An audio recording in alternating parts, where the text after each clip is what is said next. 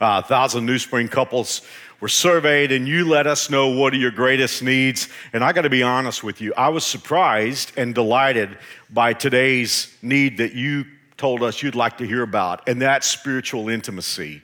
And that's brilliant on your part. And I want to do my best today to be an asset to you on developing spiritual intimacy.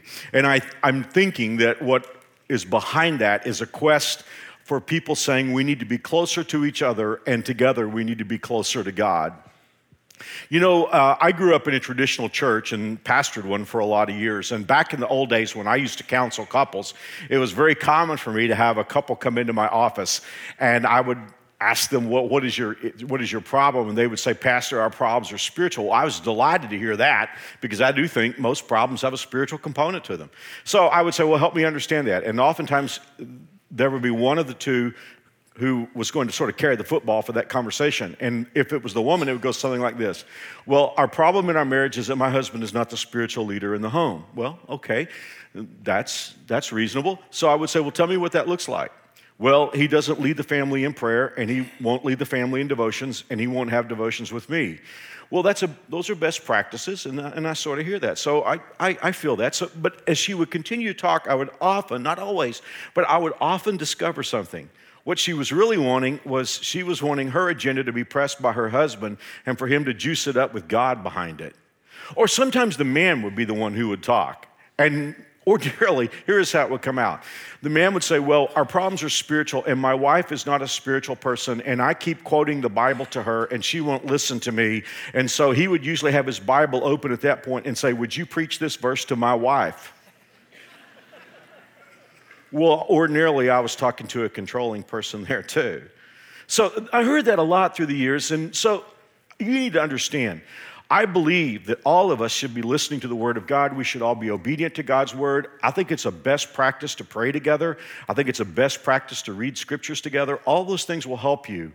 But at the core, there has to be spiritual intimacy. So today I want to talk about spiritual intimacy and how you can have it in your relationship. I need to let you know that every time we do a couples um, series, I'm always concerned that many in the congregation will say, well, it really doesn't apply to me because I'm single. Or it could be that there are a few of us who are up in years. And some of us who are up in years may say, Well, Mark, I'm no longer married. My, my wife, my husband has passed. Well, there are a couple things I want to say to those who are in that category. First of all, if you're young and single, it is for you more than anybody else because you have an opportunity to get on the ground floor and learn these things before you make the mistakes that some of the rest of us have made. And if you're up in years, hey, who knows? I mean, you know, you may find that special person even yet. And here's what I do know you love somebody who is in a couple relationship. So let's talk for a few moments about spiritual intimacy. First of all, we need to define the term intimacy. Because in our culture today, if we use the term intimate, what we're normally talking about is sex. If you're asked, Have you been intimate with him yet? The question is really, Have you had sex with him? If you've been intimate with her, you know, then it's all about sex. Well, let's discuss that for a moment because even though sexual intimacy, physical intimacy, as we'll see in a moment, isn't real intimacy, there is an element of truth in the usage of the word. Let me give you an illustration of that. I grew up in a traditional church, as I said a moment ago, and I grew up with a very traditional translation of the Bible, the King James Version. And in the King James Version, a lot of times the translators are trying to give some sort of euphemistic expression to stay away from the obvious. So, how many of you grew up with the, don't raise your hand, but how many of you grew up with the King James Version of the Bible and you read Adam knew his wife? You know, this person knew his wife or she knew his husband or they knew each other. And it's like, well, I'm glad, glad they shook hands and met each other. No, no, no, no, no. They had sex. So, consequently, that word know was utilized there. Well, it's interesting because if you go back to the origin of the word intimacy, it's Latin. The Latin for intimacy means to know in an innermost way. That's maybe the best way of explaining it. So, I guess typically, or, or, if you got really right down to it, you could say that sexual intimacy is perhaps a usable phrase because a person gets to know someone. But I want to just give you something that our culture so needs to hear. Physical intimacy without spiritual intimacy is fraud. Could I say that one more time? Physical intimacy without spiritual intimacy is fraud. You don't need to raise your hand on this, but how many of you have had sex with somebody and when it was finished, you knew her body and she knew your body, but you didn't know what in the world that meant because you didn't have intimacy? We, don't write checks anymore. We use debit cards. But back in the day when we used to write checks, there, there was a crime, we used to call it writing hot checks. Someone would write a check, but there wasn't money in the bank in order to sustain that check. And so we called it a hot check. People went to jail for that. Well, today we have millions of people writing intimacy hot checks because they are physically intimate with someone with whom they have no spiritual intimacy, and consequently, it just doesn't mean anything. So today, we're going in pursuit of spiritual intimacy, and because I really believe spiritual intimacy is intimacy. I'm just going to refer to intimacy from now on because, again, we'll talk about sex. We have a talk coming up in this series that'll be helpful. But I want you to understand that sexual intimacy is only meaningful if intimacy exists in the first place. So, what is it that we need to know about intimacy? Here's the first thing, and our culture just does not know this. This is worth driving here for today on a cold early morning, okay? Intimacy doesn't just happen naturally. You know, um, I don't like Hallmark movies, but I've been in the room when a few have played. And, and I'm not picking on Hallmark movies because really a lot of movies are like this, a lot of books are like this. But you know how it is in the movie, you know, boy meets girl, girl meets boy, and it looks like they're not going to get together, it looks like they're going to get together, it looks like they're not going to get together, it looks like they're going to get together, and it goes back and forth. And you stay there for an hour and a half and you watch the thing, and finally they get together. They have stars in their eyes, and they're soft, airbrushed images, and then they go off into the sunset. And you know what's presumed by that? Well, you know what? The right person found the right person, and intimacy just happen. If you're really old, you can remember, you know, in the fairy tales, and they lived happily ever after.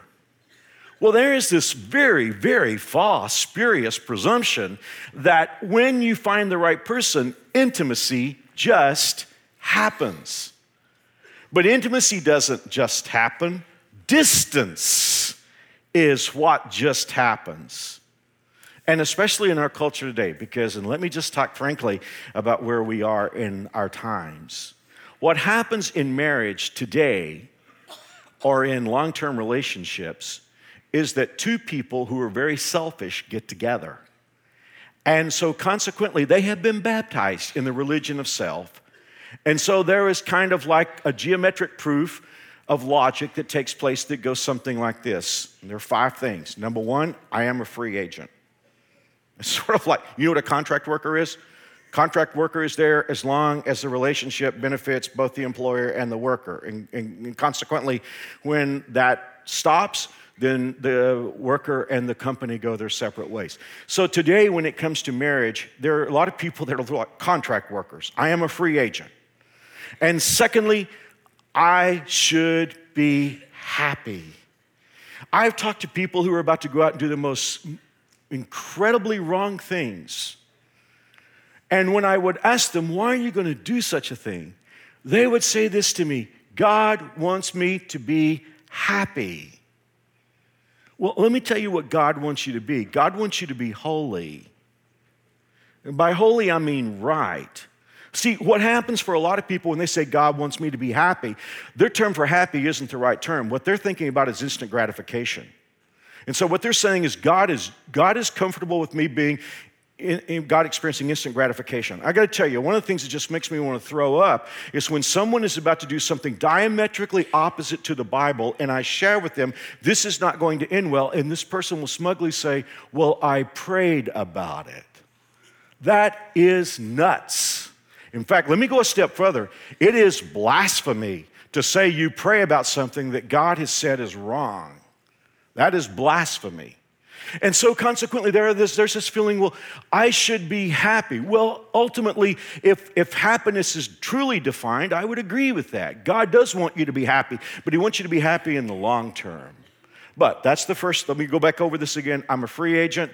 Number two, I should be happy. Number three, it is the responsibility of you to make me happy. You know, if I'm in a relationship with you, it is, your, it is the responsibility of you to make me happy.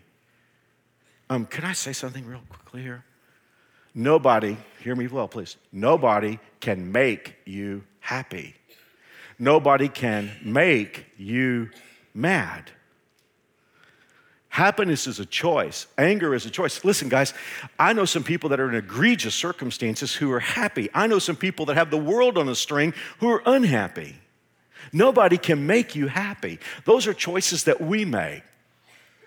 I heard the story of a couple of construction workers who were on a job site and lunchtime came and they both sat down and opened up their lunch pails.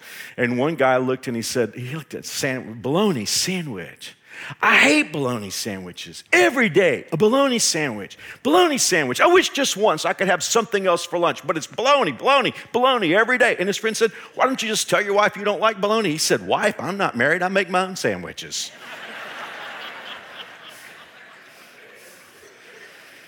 Listen, baby, when it comes to happiness, you make your own sandwiches. Okay, let's go over that. I'm a free agent. I should be happy. It's the responsibility of people in my life to make me happy. Number four, if I'm not happy, it's somebody's fault. Somebody has let me down. And number five, I need to change people. And that's what happens. Let me just make this personal. If I felt that way, I would say, I'm a free agent in this marriage with Mary Alice. I'm here as long as I'm happy. Number two, I should be happy. Number three, it's Mary Alice's responsibility to make me happy. Number four, if I'm not happy, it's Mary Alice's fault. And if Mary Alice is not making me happy, then I should change. That is what's going on in our culture. So when two people believe that, what happens? Well, first thing that's going to happen is trouble because you got two people both believing the same thing. And so you have two people that are unhappy, and it's the other person's fault. And then um, here's what else can happen divorce. If I need to change people, then I need to change. And so consequently, it's time for us to just tear this marriage license up and start all over again. And then in our culture today, there are people who give up on marriage. And the sad thing for me well, let me just tell you this. Back in the days when I used to counsel, and I would sit across from a couple who were having trouble and they were talking about getting a divorce, I would always try to take them back to their wedding. Listen, guys, I don't do weddings anymore, but back in the day, I've probably done a thousand weddings. And I would stand in front of the couple and they would look at each other with all these beautiful eyes and flowers and music and all this stuff going on, and guys and gals dressed in all their finery. And they're, I mean, here's the thing I, I have tried to get vows out of people who are so in love, I don't think they, they just barely say their vows. So, how do they get from there to sitting in my office, sometimes the same couples, and, and they're saying, We want to get a divorce? When I would ask them why, I heard this so many times. If I had a nickel for every time I heard it, we could build this building out here. It was like, Mark, we just drifted apart. Well, you know what? Here's the problem. The problem is not that they drifted apart, the problem is they were drifting because you will always drift apart. You won't drift together. You will always drift apart. Drifting is the problem, not the direction. So, what I want us to understand is intimacy will not just happen, distance is what will happen. And distance happens because of self interest. You know, the weird thing about that couple that I just described is if you met them in the early days of their relationship, they would swear to you that they had intimacy. But here, here's this huge, okay? Just please don't miss this.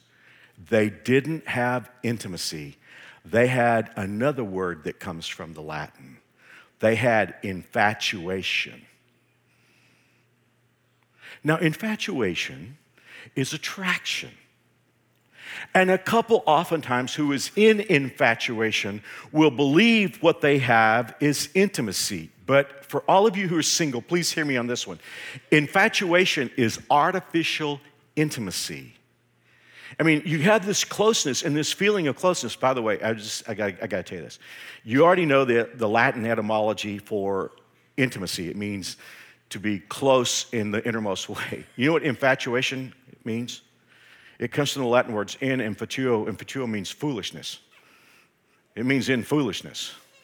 Well, I mean, there's a beauty to that foolishness. I mean, but here is the thing about it. See, intimacy, hear me out. Intimacy requires knowledge. I cannot be intimate with Mary Alice if I don't know her. Infatuation exists because we don't have knowledge. See, that's the thing. When you're infatuated with somebody, you see that person at their best. That person is hiding their faults and flaws from you. I mean, here's the thing when you're dating somebody and you're in infatuation, you send them selfies of you in beautiful scenarios, in beautiful situations. You send them selfies of you at your best. You do not show them a selfie of when you first get up in the morning. that is the nature of infatuation is each person is presenting themselves at their very best. And consequently, there is this glorious feeling that exists, but it exists because we don't have knowledge. We don't know their quirkiness yet. We don't know their problems. We don't know their baggage. We just know them at their very best. Let me, illustrate this and take it away from the pressure, because here's the deal all of you who are in couples out there, some of you are like, do we really have intimacy? Am I still infatuated? Boy, Mark is right. I wish I'd known the junk in the trunk before I'd gotten with this guy. So let me just take it away from couples for a moment. Back in the day, when we used to couple, there was a family came in and see me, and they, you know, a lot of people have the idea that counseling works like a car wash. You know, you just got to like take you know how you take your car through the car wash, you go through it and you come out and you're clean. And so there's some people have this idea, well, I'm going to go to counseling. I'm just like go through the, and, and so this family was bringing their 15 year old daughter to go through the car wash of my office. And so uh, they were like, oh, we just cannot handle this 15 year old girl, which probably everybody, every parent who's had 15 year old girl, 15 year old boy felt that way. And so they just like, we, we brought our 15 year old daughter here for you to fix her. I'm like, okay, great. Um, so I could tell, boy, she didn't want to be there. She would have rather been at the dentist than be in that meeting. So I asked her, I said, well, tell me, tell me, tell me how you feel. She said, well, I hate my parents. I said, well, okay.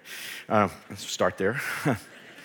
and she said, I think my parents hate me. And I said, why do you think they hate you? Because they just won't let me do what I want to do. Okay. She said, you know, the only friends I have, the only people I can trust are my friends at school. Now, you know why that works in her mind? Because those friends at school have no responsibility.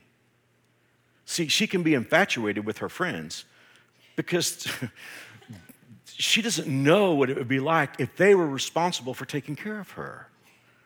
Her 15 year old friends at school don't pay her mortgage. They do not pay her utility bills. They do not keep her warm in the winter or cool in the summer. They do not buy her clothes. They do not buy her food. They do not insure her, make sure that she has health coverage. Consequently, she feels that they are the only friends that she have. Now, here's the thing you and I both understand. If I said to her, you know what, I'm going to let your parents leave the room, and I'm going to call in all your 15 year old friends, and from now on, they're going to be responsible to provide a house for you, eh, utilities for you, clothing for you, you know, it wouldn't be very long before she would say, those kids at school are not my friends. You starting to get where I'm going with this? See, infatuation exists because we don't have knowledge. Knowledge blows the fog of infatuation away. And we can't have intimacy until we have knowledge, and knowledge blows infatuation away. So here's the thing you, you, you, meet somebody, and, and then as you get to know them, it blows away the fog of infatuation, but it opens the door to having true intimacy. And let me just talk to all the single people here for a moment. Don't pick somebody during infatuation.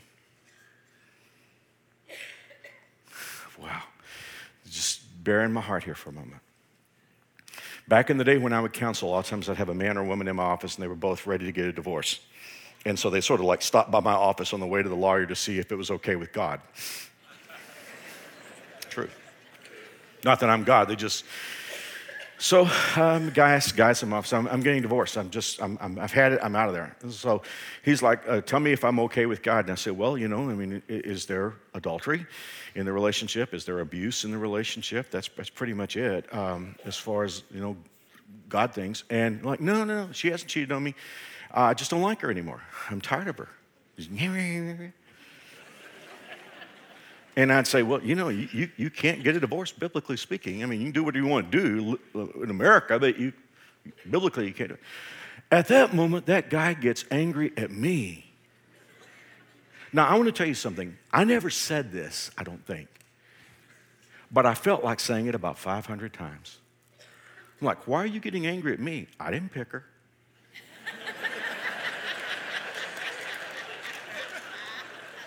I mean, frankly, after what you've told me, I wouldn't have picked her. but you picked her. It's your choice. Now, I never did say that because that wouldn't have been helpful at that moment. but I wanted to. Now, let me talk to you single people for a moment. Man, you better check under the hood. I used to have this car I loved. It was beautiful. It had cutting edge technology. It had every technical gadget you could have and 400 horsepower. Almost. I, I, I loved it. I, I, would get out on the highway and I would step down on the, I hope the police are not listening right now. I, I would just step down on the accelerator and I loved how the cars behind me just disappeared in my rearview mirror. It was, I love that car. The only problem is it had a little electronic glitch in it. And, and it wasn't hydraulic, it was part of the electronic system that you would be driving along and you put your foot on the brake and it would just go all the way to the floor. And I had it in the shop time and time and time again. They said, well, okay, we fixed it. It's okay. And I would get back out and the brakes would work for a while. And then all of a sudden, just out of nowhere, the brake would go all the way to the floor. You know, I meet people like that. It's like, well, Mark, he made me laugh and we just fell in love and he's just so cool and he had all these things. And, and you know, but the problem is, the problem, the, what you have to have in a relationship is not there. You better check under the hood and you better check the baggage in the trunk too, by the way. Now, I'll just leave it right there because that's for all of my single friends here at New Spring here today. Well, what, what, happens a lot of times is when a relationship is put together on infatuation and people believe they have intimacy, then when they really get to know the other person, they will say, Well, he wrecked my intimacy, he or he wrecked or she wrecked my intimacy. So, as we've looked today at infatuation and we've looked at intimacy, let's just pull back and see what we've learned right now. Okay? If you think about everything that we've covered up to this point, you really have this already, but let's summarize it in a simple statement. Intimacy is knowledge plus love. All week long, as I was getting ready for this message, I tried to tell my friends and uh, uh, what I saw intimacy as being, and I could see their eyes glaze over. And I, uh, can I try it on you? Okay? Intimacy, the words that come to my mind are and still, and still. See, the inventor of intimacy, in fact, the ultimate example of intimacy is God. Because remember, it's knowledge plus love. I mean, God is never infatuated with you. Listen to what the Bible says. He knows, that's knowledge, He knows where I am and He knows what I've done. And then in Luke 12, Jesus said, The very hairs of your head are numbered. You know, a stranger can count your fingers, but God knows the number of hairs on your head. And then in Psalm 139, this is wonderful. Listen to all the expressions for knowledge, okay? Oh Lord, you have examined my heart. You know everything about me. You know when I sit down or stand up. You know my thoughts when I'm, when I'm far off. You see me when I travel, when I rest at home. You know everything I do. You know what I'm going to say even before I say it, Lord. And still, in Jeremiah chapter 31, God says, I have loved you with an everlasting love. See, God knows you better than you know yourself because you don't know how many hairs you have on your head unless you shave it. God knows you better than you know yourself. And still, He says, I've loved you with a love that's not going to go away you know, I don't, my, my talk is not about this today, but could I just say this? A lot of us have distance between ourselves and God because what we're really wanting is God to be infatuated with us. We want to do something that impresses God. We want to do something that makes God love us. Well, God is never infatuated with, every, with anyone. He knows everything about us. He knows us too well to be infatuated with us, but He always sees us through the lens of love. If I'm talking to anybody here today and you feel distance between yourself and God because you know all the things you do wrong, I want you to know God knows you better than you know yourself, and still, He loves you. Intimacy is knowledge plus love. All right. Everything we've said up to this point leads us to this mountain peak understanding. You ready for this?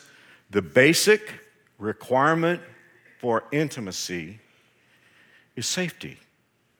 Think about that.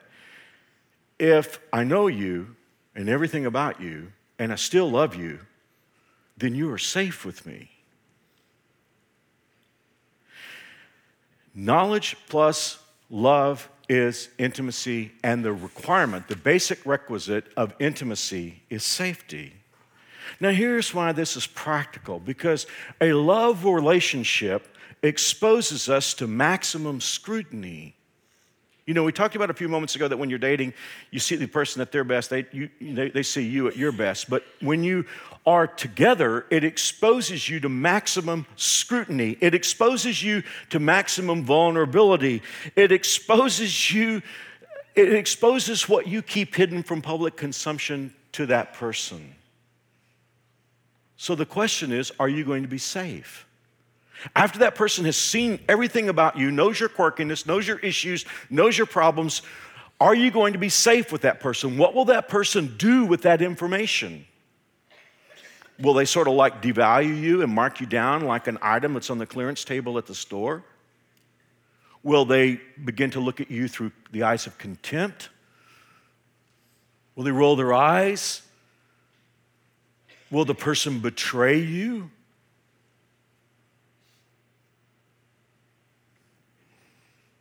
See, here's the thing I found out when I would talk to those couples where really this, you had a controlling person in my office trying to like leverage God to get their agenda done.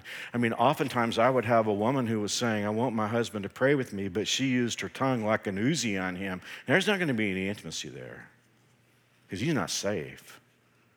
I mean, for a guy that like hits his wife over the head, not literally, but with a Bible, you know, 48 pound Bible, this is what God says, you got to do it. There's not going to be any intimacy there. She's not safe with him. You can talk about God all day long. Dust in the wind. Hey, what do you do when you're not safe? I hide. Don't you? I mean, I, have talked to couples for years, and the guy's like, you know what? I'm just trying to tell her all the things that she's doing wrong. I'm just trying to help her be a good wife and a good mother. I don't know why she's hiding from me. I do. She's not safe. You know, it's just like, I don't know why he acts that way. And I try to explain to him, explain to him, explain to him, and I tell him, my dad used to do it this way, and he just won't get it. And I don't know why he's hiding from me. Well, I do. He's not safe.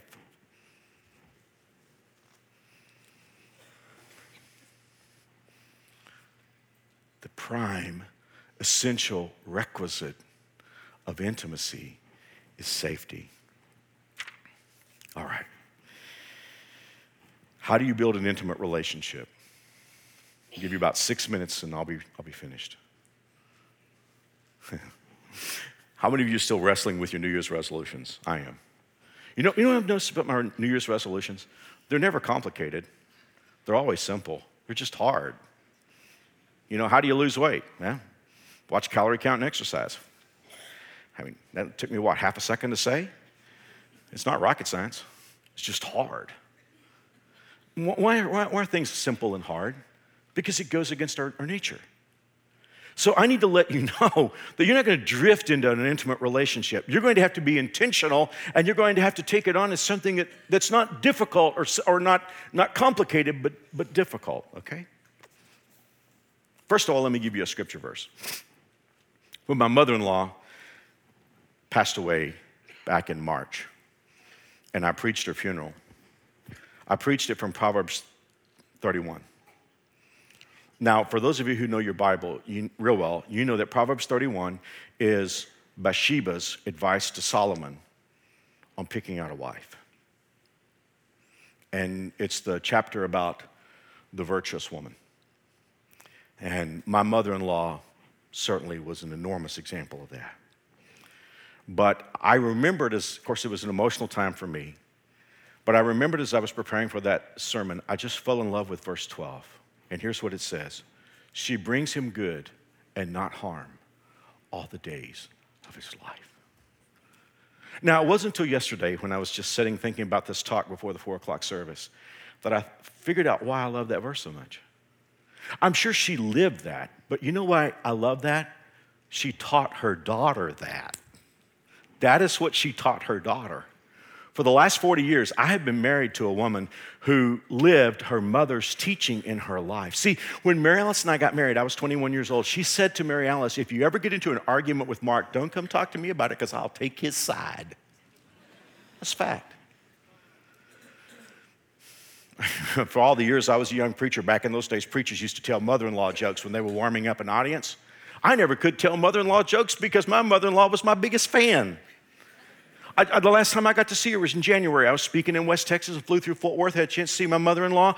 You know, just two months before she died, you know what she's asking for? Where are my series?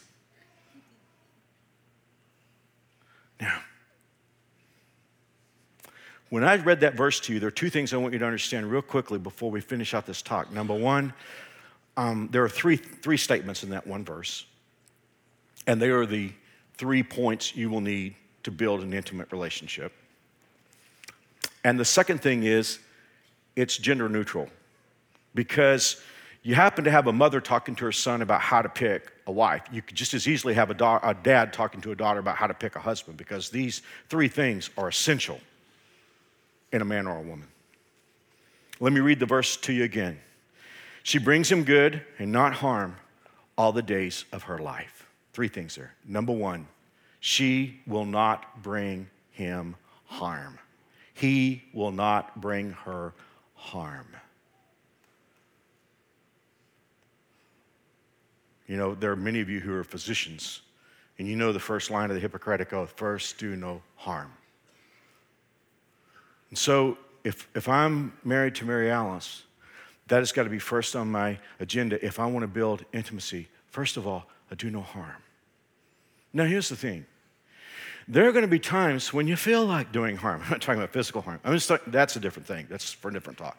But I'm just talking about, you know, it's like, well, I need to straighten her out. And I don't like what she said. So consequently, if she lobs a grenade, I'm going to lob a grenade, a bigger grenade.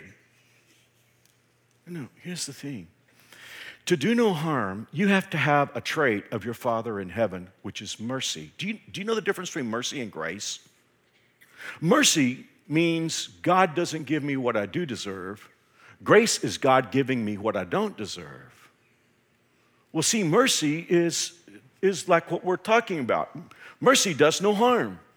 Mercy says, even if you deserve me to say a cutting word, I'm not going to say a cutting word because I'm not going to do harm. Number two, she brings him good. He brings her good. That is grace. Mercy is not doing what a person does deserve, grace is doing what a person doesn't deserve. Now, can you imagine? Here's the thing can you imagine a man and a woman in a relationship where he is saying, I am not going to do you any harm, and I'm going to find ways to do you good? And she is saying, I'm not going to do you harm, I'm going to find ways to do you good. You, you think intimacy is going to happen there? I do. And I'll tell you something this is for a different day. But sex becomes very different in that environment.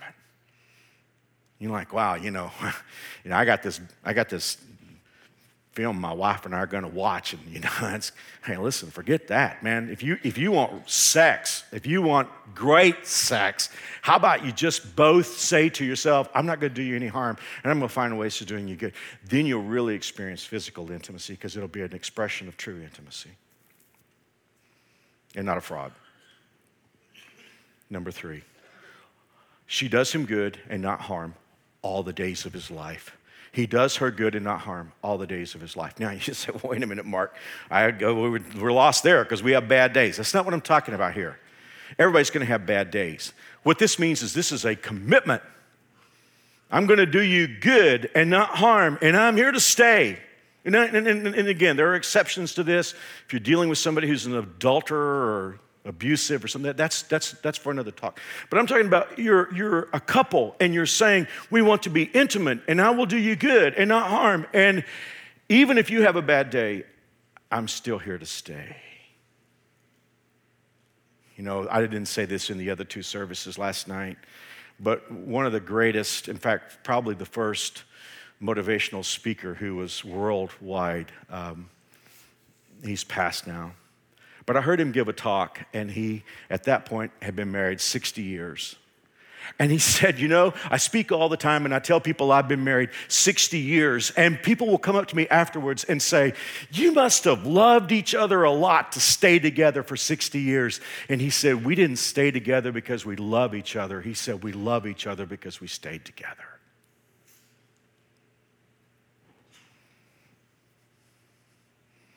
Well, that's intimacy. Would you pray with me, please? Father God, I pray for everyone gathered here, single, married, dating, struggling. We all struggle. Help us to receive your word. And now, Father, in this next moment, I pray that your Holy Spirit will speak to all of us in Jesus' name. Would you just stay where you are with heads bowed?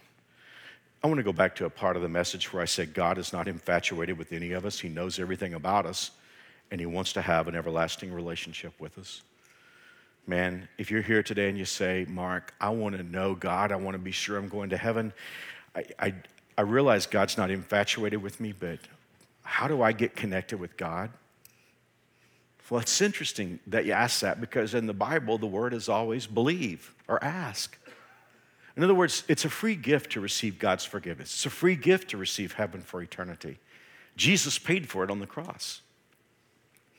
And God loves you so much that He has this offer on the table that if by faith you would believe and ask Jesus, He would come into your life.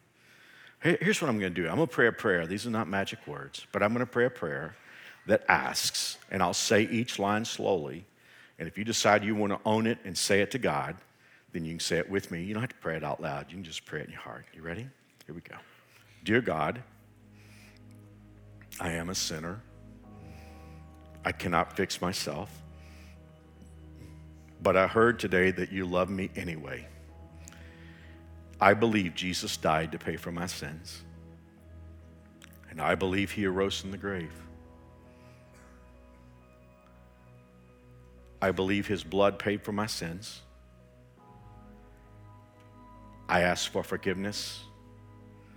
I ask for everlasting life.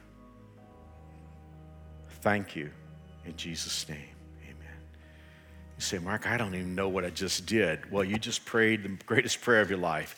All you have to do is go to any info center, whether you're in South or North. Go to any info center, just take your talk to us card.